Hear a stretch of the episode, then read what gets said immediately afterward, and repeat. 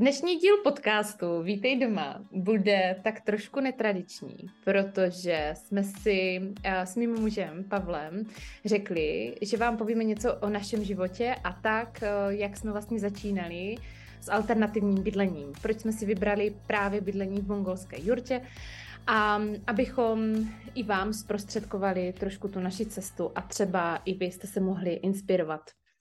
Takže mm, přivítám tedy u nás ve studiu eh, mého muže Pavla. Ahoj Ivano. a my se vám tedy pokusíme zprostředkovat, jak už jsem zmínila, náš život v mongolské jurtě a jak jsme k němu vlastně přišli. Já se tedy chopím slova hned na začátek a řeknu tu naši cestu uh, úplně od začátku. Um, protože my jsme cestovali uh, rok po Jižní Americe a velice nás zaujal uh, přístup ke stavebnictví v oblasti Cajon del Maipo, což je kousek od hlavního města Santiago de Chile. Ty tamní domy se přizpůsobovaly úpatí Ant a ne naopak. Měli jsme možnost na chvíli přebývat v domě, který byl obestavený kolem skály a byl takřka celý z přírodního materiálu. A v této oblasti také stavili kopulovité domy pro turisty a stavěly se také takové přírodní domky. Tomu stylu se říká glamping, možná ho znáte, je spoustu takových projektů v České republice. No a Pavel právě eh, jeden z takových kupolovitých domů, nebo nejenom jeden, eh, tak měl možnost eh, se na něm podílet. A nás to zaujalo, že se dá žít takto jako v souladu s přírodou. No a po svatbě, a když už teda překleneme to naše cestování a vrátili jsme se zpátky do České republiky, vzali jsme se a chtěli jsme uh, spolu začít bydlet nečekaně. a nechtěli jsme jít hned do podnájmu. Zároveň jsme věděli, že si budeme rekonstruovat rodinný dům a hledali jsme jednoduše možnost, jak plnohodnotně bývat u nás na pozemku a do toho rekonstruovat. No a tak v roce 2017 jsme si pořídili mongolskou jurtu, kterou jsme si přivezli na vozíku z, eh, z Prahy po D1 a v roce 2018 ta jurta byla postavena. Je to tak těsně před svatbou jsme ustavili. Těsně před svatbou ještě. Máš k tomu ještě nějaký postřeh hned ze začátku? Mm, já myslím, že jsi to řekla všechno, že mm, vlastně Ano, chci zdůraznit, že glamping je uh, glamour camping, takže je to, uh, jsou to stavby, které slouží k tomu, že se tam jde rekreovat člověk. A my jsme viděli, jak je to vybavený, takže jsme nabili dojmu, že se v tom dá normálně žít, protože jsme v té době žili v kopulovitém stanu, a kde se člověk ani nepostaví, takže pro nás a taková domovitá chatka, kde i kuchyňka a záchod byl absolutní luxus, tak proto jsme tehdy nabili dojmu, že je to pro život úplně v pohodě. No, proč jsme se rozhodli teda přímo pro tu jurtu? Tak uh, jurtu jsme vlastně zvolili až po dlouhém kolečku rozmýšlení, že jo. My jsme se vrátili. Já jsem byl přesvědčený o tom, že když jsem pomáhal dělat ty domy v Chile, takže něco takového dokážu udělat i u nás na dvoře, což bych dokázal, kdybych měl k tomu všechny jako potřebné materiály, jenže ono mm, na, ten, na tu kopulu je potřeba vlastně, jsou potřeba takové hliníkové tyče, nebo teoreticky by mohly být i dřevěné, nebo jakékoliv jiné. Každopádně ta konstrukce je, není to jen tak halabala poskládané, bylo to prostě nějak poskládané docela složitě a bylo to, bylo to složitý, nakonec jsme se rozhodli, že kopulovitý dom dělat nebudu, protože to mělo mnoho a, problémů a začali jsme hledat vlastně všechny ty druhy bydlení, které existují. No. Byli jsme se podívat na nějaký Mobilheim, a bavili jsme se o Maringotce, zkoušeli jsme se zamýšlet o kontejnerovém bydlení a tak nějakým způsobem já si pamatuju, že ty jsi potom našla na nějakým bazarovým portálu inzerát, že tam je jurta, protože my jsme se jenom tak občas náhodně na něco podívali a tehdy tam byla, myslím, za 112 tisíc a ty jsi řekla, jo, to je hrozně dobrá cena a je nová. Já jsem nevěřil tomu, že je nová, já jsem měl pocit, že tak levná musí být z druhé ruky. Byla nová, byla teda dovežena z Mongolska a tak jsme do toho prostě šli. Hmm. Vyhovovalo nám i to, že ta jurta je komplet z přírodního materiálu, protože když jsme si třeba říkali, ty ten Mobilheim, to je prostě taková taková zvláštní stavba, že si ten vnitřek ani nebudeme moct jako uspůsobit tomu našemu bydlení. A ta jurta um, je prostor, který ten vnitřek, ten interiér, ať je kruhový, tak si ho můžete krásně přizpůsobit dle své libosti. A um, tak no, vnímali jsme to i co se týče toho prostoru, jako aby nám tam bylo dobře a abychom se tam mohli prostorově vyřádit. Hodně jsme se bavili o tom, že si vezmeme i větší jurtu, která by byla o něco dražší, protože ta možnost tady byla. A když jsme si to na tom našem dvorku, na tom našem pozemku nějak odkrokovali, tak jsme zjistili, že by to zabralo půl pozemku a už by se tam nedalo ani pomalu projít kolem. Tak jsme šli do té menší a, a vzpomínám si, že když, když my jsme si tehdy zavolali nějaké mongolce, možná o tom ještě budeme mluvit, když se nás ptali, kolik lidí v té jurtě bude bydlet, tak jsme řekli, že jenom my dva. A oni se divili, proč máme tak velkou jurtu, že v Mongolsku v takové jurtě dokáže bydlet i šestičlená rodina. Je to tak. My máme, když se bavíme o té velikosti, tak my máme 32 metrů čtverečních. Je to pětistěná jurta. Vždycky vlastně se dá přidělat stěna, samozřejmě se musí přidělat i počet tyčí, eh, střešních tyčí a celkově ta jurta se zvětší, ale měří se to takto na ty stěny, to jsou takové, mm, takové varhany rozevírací a můžu teda říct, že nám to bohatě stačí. Nemáme ani jurtu vlastně vyvedenou do patra, protože některé i ty, um, některé ty fotky nebo i ty glampingy, kde se vlastně jede třeba jenom na víkend, tak je to luxusní bydleníčko, že nahoře se spí a dole pod tím je kuchynka tak my máme všechno na, jedné, eh, na jednom patře. Je totiž čím eh, větší jurta, tím taky vyšší ty stěny, takže my tím, že máme pětistěnou jurtu, tak máme i danou výšku těch stěn a, a tím pádem ono je to relativně nízké a, a to patro by se tam, bylo by to hodně nepraktické, no. hmm. by, by se tam dostávalo druhé patro. Hmm. Já bych tě ještě poprosila, abys řekl, um, něco k legislativě, jak se, tom, jak se má alternativní bydlení v České republice a za jakých podmínek vlastně lze na tom svém pozemku postavit. Um, jo, to je docela komplikované, ono totiž každý stavební úřad to dělá trošku jinak. Um, my spadáme pod stavební úřad v Kijově, v okresu Hodoní na Jižní Moravě a tam nám vlastně víceméně řekli, že máme udělat nějaký jednoduchý plánek, zpracovat si jednoduchý projekt jenom toho, jak ta jurta cca vypadá, kde na pozemku je umístěna, tomu vlastně se říká situace, takže jsme vytvořili situaci, chtělo to podpis sousedů, kteří s tím nějakým způsobem měli souhlasit, aby jsme nemuseli procházet celým stavebním řízením a, a potom už to ten stavební úřad tak nějak no, schválí. Hmm. Takže já možná ještě se takhle doptám, protože Pavel dělá i, je i projektant, dokáže si to sám všechno vlastně zařídit. Tak eh, jenom bych teďka možná na tomhle místě vyzdvihla a podtrhla tady to, že si člověk má prostě zajít na ten příslušný stavební úřad a prostě se zeptat, ať už to bude tiny house nebo to bude maringotka. Nikdy nevíte, co na tom pozemku um, kdo vám může udělat jaký problém. Tak bych to asi řekla. To je velká pravda a my taky to máme hodně specifické v tom, že to máme na pozemku, kde máme rodinný dům. A ten rodinný dům si rekonstruujeme, takže ta naše jurta je vlastně na tom úřadě vedena jako doplňková stavba, což by na holé louce nešlo. Hmm. Takže to je naše specifikum, ale na to jsme přišli vlastně tak, že jsme zašli na ten úřad, kde jsme se zeptali a pokud o tom někdo přemýšlíte, tak to je ta nejlepší cesta, jak to udělat, zajít si hmm. na úřad, zeptat se. Hmm.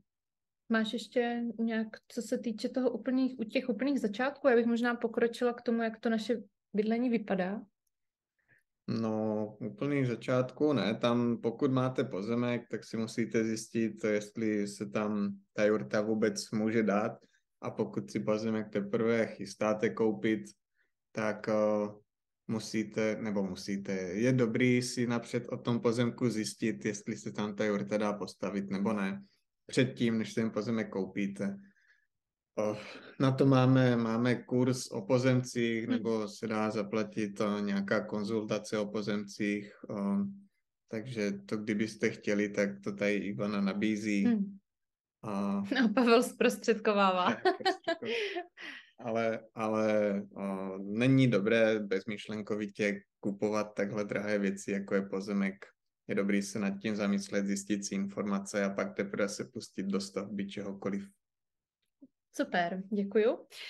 Mm, dostali jsme taky spoustu dotazů tady ohledně naší, uh, našeho bydlení, jak to naše bydlení vlastně vypadá a v čem se třeba liší od klasických, nebo v uvozovkách klasických českých jurt. Ono totiž úplně ta, mm, jak když ta nejstarší jurta, tak ta právě pochází z těch stepí, od těch kočovných jako nomádů, těch jako mongolců, kteří si potřebovali um, velice rychle zbalit své pří, svůj přístřešek a kočovat dál, aby se ta stáda, co, všech, eh, co jim tam majou, Mají tam velbloudy a jaky. A jaky, tak aby je mohli nasytit, tak si potřebovali prostě zbalit jurtu na tři velbloudy a odfrčet dál.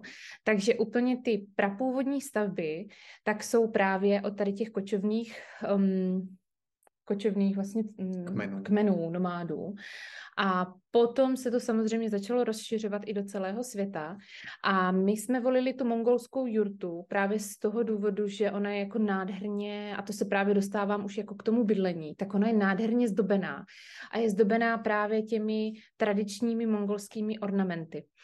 A docela je to paradox, protože my žijeme v srdci Slovácka. A když teda někdo si řekne, no to jsou teda folkloristi, jo, oni tady chodíme do průvodu, milujeme kroje, uh, jo, oba dva jsme zpěváci, zpíváme ve folklorních sborech, takže sem tam se k nám donese, že teda uh, to jsme tedy pěkní vykukové, když se takhle folklorně, folklorně bydlíme v, v mongolské jurtě. Ale nám ta tradice vlastně přijde úplně jedno, jestli je to z té nebo oné kultury, pokud uh, jsme s ní v souladu a pokud je nám v, ní, v tom prostoru prostě dobře, tak, um, tak jako není co řešit. Samozřejmě to má dvě roviny a ty jsi hodně zaměřená na to, na to, řekněme, ten duch toho bydlí, ale hm. ono to má taky velkou pragmatickou rovinu, a to je ta, že my prakticky bydlíme za 200 tisíc, což když si spočítáme, jaké jsou dneska nájmy bytů, tak to je, to je rok bydlení, že jo? Hmm. Takže my pokud jsme v té jurtě už několik let, tak my každý rok, řekněme, ušetříme 200 tisíc za nájem. O, Dalo by, se, dalo by se i takhle nad tím přemýšlet. Že? To určitě. Je i krásná ta polarita, že my se vždycky takto doplňujeme. A je to přesně tak i v jurtě, že je tam ten yin a yang, se tam ta žen, mužsko, mužko, mužsko-ženský princip, že se tam krásně prolíná.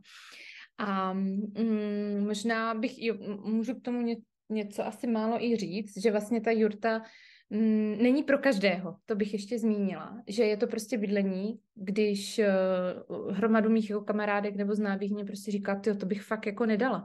A ono na 32 metrech čtverečních se fakt jako nebude líbit každému, protože to sebou nese právě i nějaký ten mindset a nějaké jako nastavení, které mm, které, řekněme, v dnešní konzumní společnosti není úplně pro každého. No a e, nese to sebou i spoustu samozřejmě nevýhod.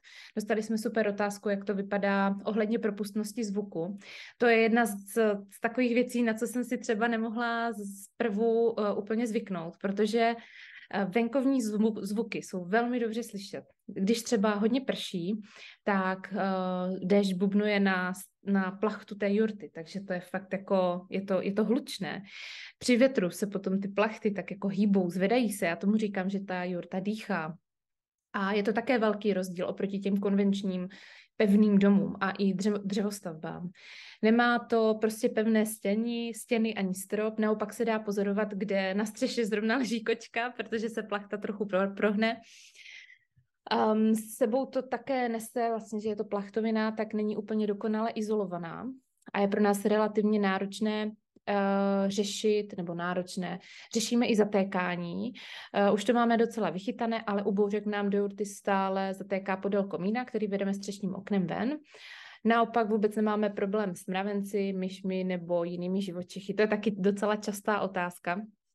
A co nás často překvapuje, uh, ještě, a řadím to taky k těm nějakým nevýhodám, tak je neochota lidí vyzout se při vstupu do jurty. že jinak uh, normálně člověk přijde domů a vyzuje se, ale nějakým způsobem si přitahujeme lidi, co prostě se nevyzouvají. Je to až překvapující. Já i u našich relativně blízkých kamarádů a nějakým způsobem tomu nerozumím, že vejdou a nesundají si ty boty a přitom oni nám vstoupí do obýváku, do ložnice, že jo. Ale oni asi mají pocit, že jsou venku, nebo nevím, hm. vlastně nevím, čím to je, ale ti lidi se opravdu nevyzouvají. Je to, je to zajímavý. Hm. Je to takový detail, ale, ale je dobrý to slyšet. Ano, je to, je to lepší než to zatékání. to občas jako fakt řešíme, ale tady jsem si tak jako pojmenovali asi ty, pojmenoval jsem si takhle ty nej, nejhorší věci, co mě tak asi jako vadí. Mm, co ty mm, k tomu máš? No, mě vadí hlavně to zatékání, s tím se trošku pereme, protože ona, když vezmu nějakou izolaci, tak máme dva druhy izolace, tu tepelnou a tu hydroizolaci proti vodě. A ta jurta má nějaké, je tam, je tam plst eh, z vlny, takže nějakou tepelnou izolaci má. A potom je tam několik plachet, které mají bránit té hydroizolaci. Eh, v Mongolsku je primárně poušť, takže tam moc neprší. A my jsme museli trošku řešit eh, vlastně, jak to udělat, aby nám neprosakovalo dovnitř ta voda. Takže jsme si tam ještě dali paropropustnou folii, která to dokonale vyřešila. Nicméně uprostřed nahoře je vlastně to střešní okno, s kterým doteď nějakým způsobem bojujeme. Ono by šlo, vlastně relativně snadno by šlo tomu zatékání zabránit tím, že bych to tam dokonale všechno utěsnil, jenže v létě potřebuju to okno taky otvírat, aby to vyvětralo. Takže tady kvůli tomuto, aby to zůstalo nějak otvíratelné, tak to trošku řešíme. Ale jak říká Ivča, je to jenom u bouřek, případně hm. když i teda menších dešťů, když trvají třeba tři dny, tak hm. ale, ale není to nějak hrozný. Dáme většinou to pochytá jeden kýbl, tady toto. Hmm, hmm, jo, je to tak. Mm, je super věc, jak jsi zmínil tu paropropustnou folii. Byla tam právě i otázka, co všechno si dokáže jako člověk jako like, který není nějak, nějaký řemeslník, všechno jako udělat na té jurtě. A my musíme přiznat, že eh, jsme si toho udělali hodně my vlastníma rukama, tedy uh, spíš jako Pavel to všechno udělal. Protože například to střešní okno už se dá nyní koupit komplet uh, otevíratelné, komplet jako udělané, ale my, když jsme si to před těmi, um, vlastně v tom roce 2017 kupovali, tak to byly ještě střešní okna, um, které neměly um, jak když výplň. výplň, přesně tak. Přes tu jurtu jsme házeli střešní okno, jo? to byla taková plachta, kterou jsme si každý ráno museli přehodit, aby jsme tam měli um, vlastně sluneční záři a protože jsme se rozhodli, že už že budeme chtít prostě si tam normálně tu výplň dát, to je normálně nějaký PVCčko, nějaký vlastně... Um, polikarbonát. Polikarbonát, tak buďme přesní, tak uh, tím pádem jsme udělali to, že vlastně nám tam, možná i proto nám tam zatéká, protože je to vlastně ruční práce, je to naše domácí výroba. Přesně tak. A možná se tady už dostáváme trochu do roviny, kdy je potřeba porovnat tu mongolskou jurtu, kterou máme my, a pak jurtu, která je vyrobená v Česku nebo v Evropě. Protože oni tady vyrábí uh, jurty pro naše podnebí, kdežto my máme jurtu, která je vyrobená pro podnebí v Mongolsku. Takže, uh, jak říká, že už jsou nějaké okna, tak jsem si celkem jistý, že ty okna pro ty mongolské jurty pořád moc nejsou a možná se dají použít ty okna z českých jurt, to asi by šlo, hmm, hmm. ale je potřeba přemýšlet nad tím uh, kruhem středovým na velikosti, hmm. uh, protože ty velikosti jsou různé. A české jurty mají velkou výhodu toho, že tam právě je hodně řešená, hodně kladený důraz na tu uh, hydroizolaci, aby to neprotíkalo. takže my jsme si tam museli vsadit tu paropropustnou folii, kdežto u těch českých jurt tady toto se pravděpodobně nemusí řešit. Hmm. No, takže, takže oni ty české jurty jsou asi nějakým způsobem výhodnější a i my tu plachtu, kterou vlastně máme na jurtě, tak uh, nějakým způsobem počítáme se životností 5 až 6 let. Hmm což mě připomíná, že budeme muset řešit novou plachtu. Je to tak. Ale u těch českých jurt naopak se ta životnost počítá spíš jako na 20 let, no. Hmm. takže tam už je to úplně o něčem jiným a, a my pravděpodobně tady na tu našu mongolskou jurtu, tak pokud někdy budeme řešit novou plachtu, tak si pravděpodobně koupíme uh, ušitou v Česku. Ušitou v Česku. Hmm. Je to tak, ono totiž, uh, museli jsme se prostě zamýšlet nad úpravami na české podmínky a um, co nejvíc asi člověk řeší, tak je samozřejmě ta plachta a potom ještě uh, odizolování od země, aby vám prostě nebyla zima, protože uh, co si budem, je to, je to prostě stán, který když je špatně zaizolovaný, tak táhne všude možně. A co je potřeba tedy udržovat, tak um, ta plachta by se měla ideálně každý rok naimpregnovat pro její delší trvanlivost. Dokonce se doporučuje postříkat i um, takovým jako roztokem, aby uh, neplesnivěla. A čeští výrobci už umí právě dělat i plachty neurty pro české podmínky, takže to jde i bez impregnace. Celkově se však o bydlení musí člověk starat tak, jak tak, protože je to prostě mm, majetek, eh, o který, když se nepečuje, tak chátrá. My, co s oblibou říkáme, tak um, je, to, um, je to tak prostě uh, nastavené, že i když bychom měli prostě dřevostavbu nebo nějakou chatičku, tak si tam stejně musíme občas uh, zajet a aspoň to provětrat. Jasně, pokud je to ze dřeva, tak dřevo se musí natírat a pokud je to plachtovina, tak se musí impregnovat.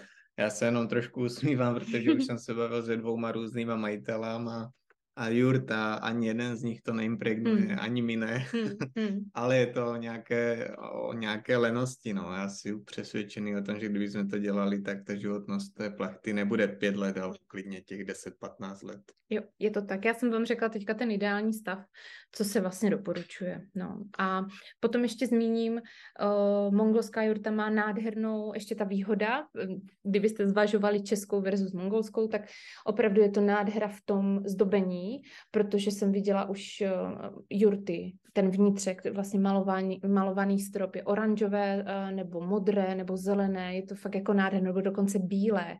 Takže je to opravdu jako krásné, pestré a když člověk nechce jít úplně do nějakých klasických uh, dřevěných tónů, tak si myslím, že i tady i toto je cesta. Tak je pecka, že to máme ručně malované, hmm. což pro mě osobně má teda velkou hodnotu, protože já mám pocit, že kdyby mě to maloval někdo tady v Česku, tak dám těch 100 tisíc jenom za to, co tam máme nakreslené. A opravdu je to jako nádhera, úplně jinak se v tom bydlí, než kdyby to bylo takové to surové dřevo. Ale jestli můžu, abych se mm-hmm. ještě vrátil, ty jsi to jenom tak nakousla k té izolaci podlahy. Mm-hmm, pojďme na to. A, ta podlaha teoreticky, ono totiž záleží, na co tu jurtu máte. Pokud ní opravdu chcete trávit hodně času, včetně zimy, tak tam musíte mít samozřejmě i kam na vytápět to a ta izolace od spodu je docela hodně důležitá. A podlahu pravděpodobně budete dělat ze dřeva. A a klasická nějaká dřevěno izolační podlaha se dělá tak, že se tam dají, dají trámy a mezi ty trámy se dá izolace a pak se dají další trámy do kříže a zase se dá izolace. Tím pádem um, se tam zmenší ten tepelný most, že přes ty trámy neprochází, ne, nejsou takové úniky, akorát to na tu podlahu klade tu podmínku, že ta podlaha má potom skladbu na výšky třeba 30 cm, jo, nebo nějak, nějaký takový. Takže pokud chcete mít tu podlahu izolovanou, tak musíte počítat s tím, že do té urty se pak půjde třeba po schodkách. Hmm, hmm, to je dobré zmínit. Zároveň ten náš model má ještě takovou speciální, mm, speciální díl, my tomu říkáme zimní šál, který se potom omotá, kde nasedá vlastně ta um, funkční plachta, ta svrchní, tak nasedá právě na to pódium, na tu vaši podlahu a ještě to nějakým způsobem víc jako zaizoluje, protože od podlahy prostě táhne. Je to, je to mm, těch celých pět let, co tam prostě žijeme, tak, tak prostě táhne. Asi no, je to... bohužel je to tak. Ono i ta i když topíme, tak že teplo stoupá nahoru a v místnosti ten rozdíl u podlahy a u stropu hmm. není tak velký, jak v té jurtě. Tam opravdu ta podlaha je mnohem chladnější, než když uh, je velký rozdíl, když si sednu a když si stoupnu. Mm-hmm. Je to prostě, nevím čím to je, ale, ale takhle to v té jurtě je. A my si tam vytápíme na relativně velké teploty a potom, když přejdeme někam, kde je běžná pokojová teplota 21 stupňů, tak je nám tam chladno, protože jsme zvyklí, že jsme zvyklí na víc, no. Jurta se rychle vytopí, rychle vychládne a špatně se větrá. I když máme potom jako větrání do kříže, otevřeme si střešní okno nebo vykasáme plachtu a otevřeme dveře, tak i když prostě, když je venku, to s oblibou říkáme a je to taky jedna z nejčastějších otázek, jestli nám tam není zima. My říkáme ne, zima nám tam není, když je venku zima, v jurtě je zima, když je venku vedro, v jurtě je vedro. Zároveň je lepší větrat přetopenou jurtou, než v létě sedět právě u větráčku, který se takřka nezastaví u nás. No a taky se hlavně to dá vytopit, že jo? V té, hm. v té zimě prostě přiložíš a je tam teplo, ale v tom létě to tam nemáš nějakou klimatizaci nebo něco takového, jak říkáš. Hmm. My tam máme větráček, ale, ale to není úplně dokonalý, no. Ono totiž ta obytná plocha u nás 32 metrů čtverečních se velice rychle vytopí i za tuhých mrazů. Teplo se však nikam neukládá a jurta nemá mm, schopnost akumulace. Je tedy pořád um, potřeba topit. Setkala jsem se už s někým, kdo žil v maringotce nebo s maringotkáři a ti říkali, že ta maringotka je na tady toto velice jako fajn, že jak je maličká, že to je třeba 15 metrů čtvereční, tak eh, že se to i zadýchá a že i když jsou tuhé mrazy, tak um, nemusí vstávat k tomu, aby si přiložili. Když to my máme taková kamena, která potřebují minimálně jednou za tři hodiny přikládku, Uh, takže potom to zimní období je trošku složitější v tom topení. No, ale tak je jedno, jestli člověk stává um, k dítěti nebo ke kamnu, když to řeknu takto. Takže si prostě člověk přihodí polínko a je to. No, jasně, a taky ono, ono se to točí, že jo, jednu dobu je levný plyn a vyplatí se topit plynem a pak přijde a nějaká válka a plyn je drahý a vyplatí se topit dřevem, no. Takže to je, to je takové, těžko říct, jaké topení je nejvhodnější a my topíme dřevem a zatím jsme s tím spokojení. Ještě bych chtěla zmínit um, plíseň a vlhkost. To je taky jeden z častých dotazů, jak se nám tam vlastně, jak se ta jurta dobře jako větrá. My, jelikož ji celoročně obýváme, topíme, větráme a staráme se o ten eh, vnitřek, interiér, tak eh, se nám jedině drží eh, trošku plísně ve vaničce ve sprchovém koutě a je to možná jenom naším jako lajdáctvím, že se o to pořádně nestaráme, nebo nestaráme, jak to říct, nevytíráme to pořádně, ale jinak jsme se nesetkali s tím, že by nám tam cokoliv nějak začalo jako plesnivět nebo nám materiál nějak odcházel. Um, nemůžu zaručit to, že pokud vy v té jurtě třeba budete plánovat přebývat jenom víkendy nebo jednou za, za měsíc, že se vám tam nebude dít něco takového, ale my to už s tím takovou zkušenost nemáme. A i díky té paropropustné folii, která má vlastně i v tu funkci, že nejenom, že nepustí dovnitř tu vodu, ale naopak propouští páru ven, tak musím zaklepat, že dobrý. Já jsem z toho měl vlastně obavu, protože takový ten klasický pohled do roztopené koupelny po sprše, jak je všude pára, tak uh, každá koupelna v baráku má odtah a dokonce je to povinnost mít tam odtah, uh, jinak hygiena neschválí ten projekt. A já jsem to v Jurtě dost řešil, dokonce jsem snížil takovou tu příčku, tu stěnu, aby ta pára mohla jít do zbytku jurty a rozptýlilo se to ale mě překvapuje, že se to vůbec neděje, že když se sprchujeme teplou vodou, tak ta pára tam není. Ona totiž opravdu, ta jurta to, ona je prodyšná, takže ta pára se nám tam neakumuluje, není tam vlhkost a tím pádem se nedělá ta plíseň. No, jako, jak říká ještě jediné místo, kde se dělá plíseň je dole na vaničce, kde to nevytřeme a ta voda tam zůstává. Hmm. Zmínili jsme tady všechny možné nedostatky nebo to, co se nám na Jurtě nelíbí. Možná ještě pojďme si říct, co, eh, v čem nám to vlastně vyhovuje, to bydlení. Mm, já tak uh, i ráda často říkám, že kdo žije alternativně, tak uh, se nezabývá tak moc tím, tím prostorem, že nepotřebuje prostě 500 metrů čtvereční. Já to jsem přestřelila třeba 100 metrů čtverečních bydlení, ale spíš jako má to svoje útulné místo a hodně se i potom obrací do té přírody. A nebo do toho prostoru, co má venku. Takže mm, nám to vyhovuje i v tom, že mm, v jurtě netrávíme tolik tolik času, ale právě si potom zvelebujeme tu naši zahradu, nebo chodíme do sadu, nebo chodíme prostě na procházky. Máme ještě dvě kozy, jednu, jednu uh, kamerunskou, druhou uh, holandskou. holandskou a kočky, takže jsme i hodně s nimi venku je to strašná zábava, je tam prostě pozorovat, jak se tam skutečí na kamenech. Možná milovníci kosto znají, na kozy by se mohlo dívat prostě uh, non-stop a um, právě proto mi to i vyhovuje, že ta Juerta vlastně nemáte tam, my tam nemáme televizu, nás tam nic nedrží. Můžete si prostě říct, hele, jdu ven, nechat to tam a a, a zavřít a nemusí, co, co mě ještě vyhovuje, že nemusím umývat okna. Až my zrekonstruujeme dům a budeme tam mít velký okna, no tak to teda nevím, jak to budu dělat. Nebo třeba hrozně mě vyhovuje, že nemusíme eh, řešit uh, stěny, že nemusí, jak vždycky se řeší, a měli bychom vymalovat, je tam černý kout, tak to je prostě pecka. Člověk se tře prach a možná ani to ne a je to prostě na klid. Zajímavý praktický prvek v jurtě, že všechno po ruce. Měli hm. jsme a, nebo ani ne tak my, jak naše okolí, jak to budeme zvládat s dítětem v jurtě. A ukázalo se, že je skvělé, jak je všechno kousek, hmm. že, že když přebalujeme, tak je to blízko gumivadlu, když a já nevím, hračky jsou pohromadě vedle postýlky, ano. Všechno, je, všechno je tam blízko, v kuchyni je všechno na dosah, hmm. protože kuchyňka je malá, to jsou všechno takové jako zajímavé věci. Samozřejmě je to o tom, že to je malý, že to je malý prostor, proto je to všechno blízko, ale je, je taky dobrý se na to podívat z té pozitivní strany, že to je fakt všechno po ruce a, a, a je to praktický. Hmm.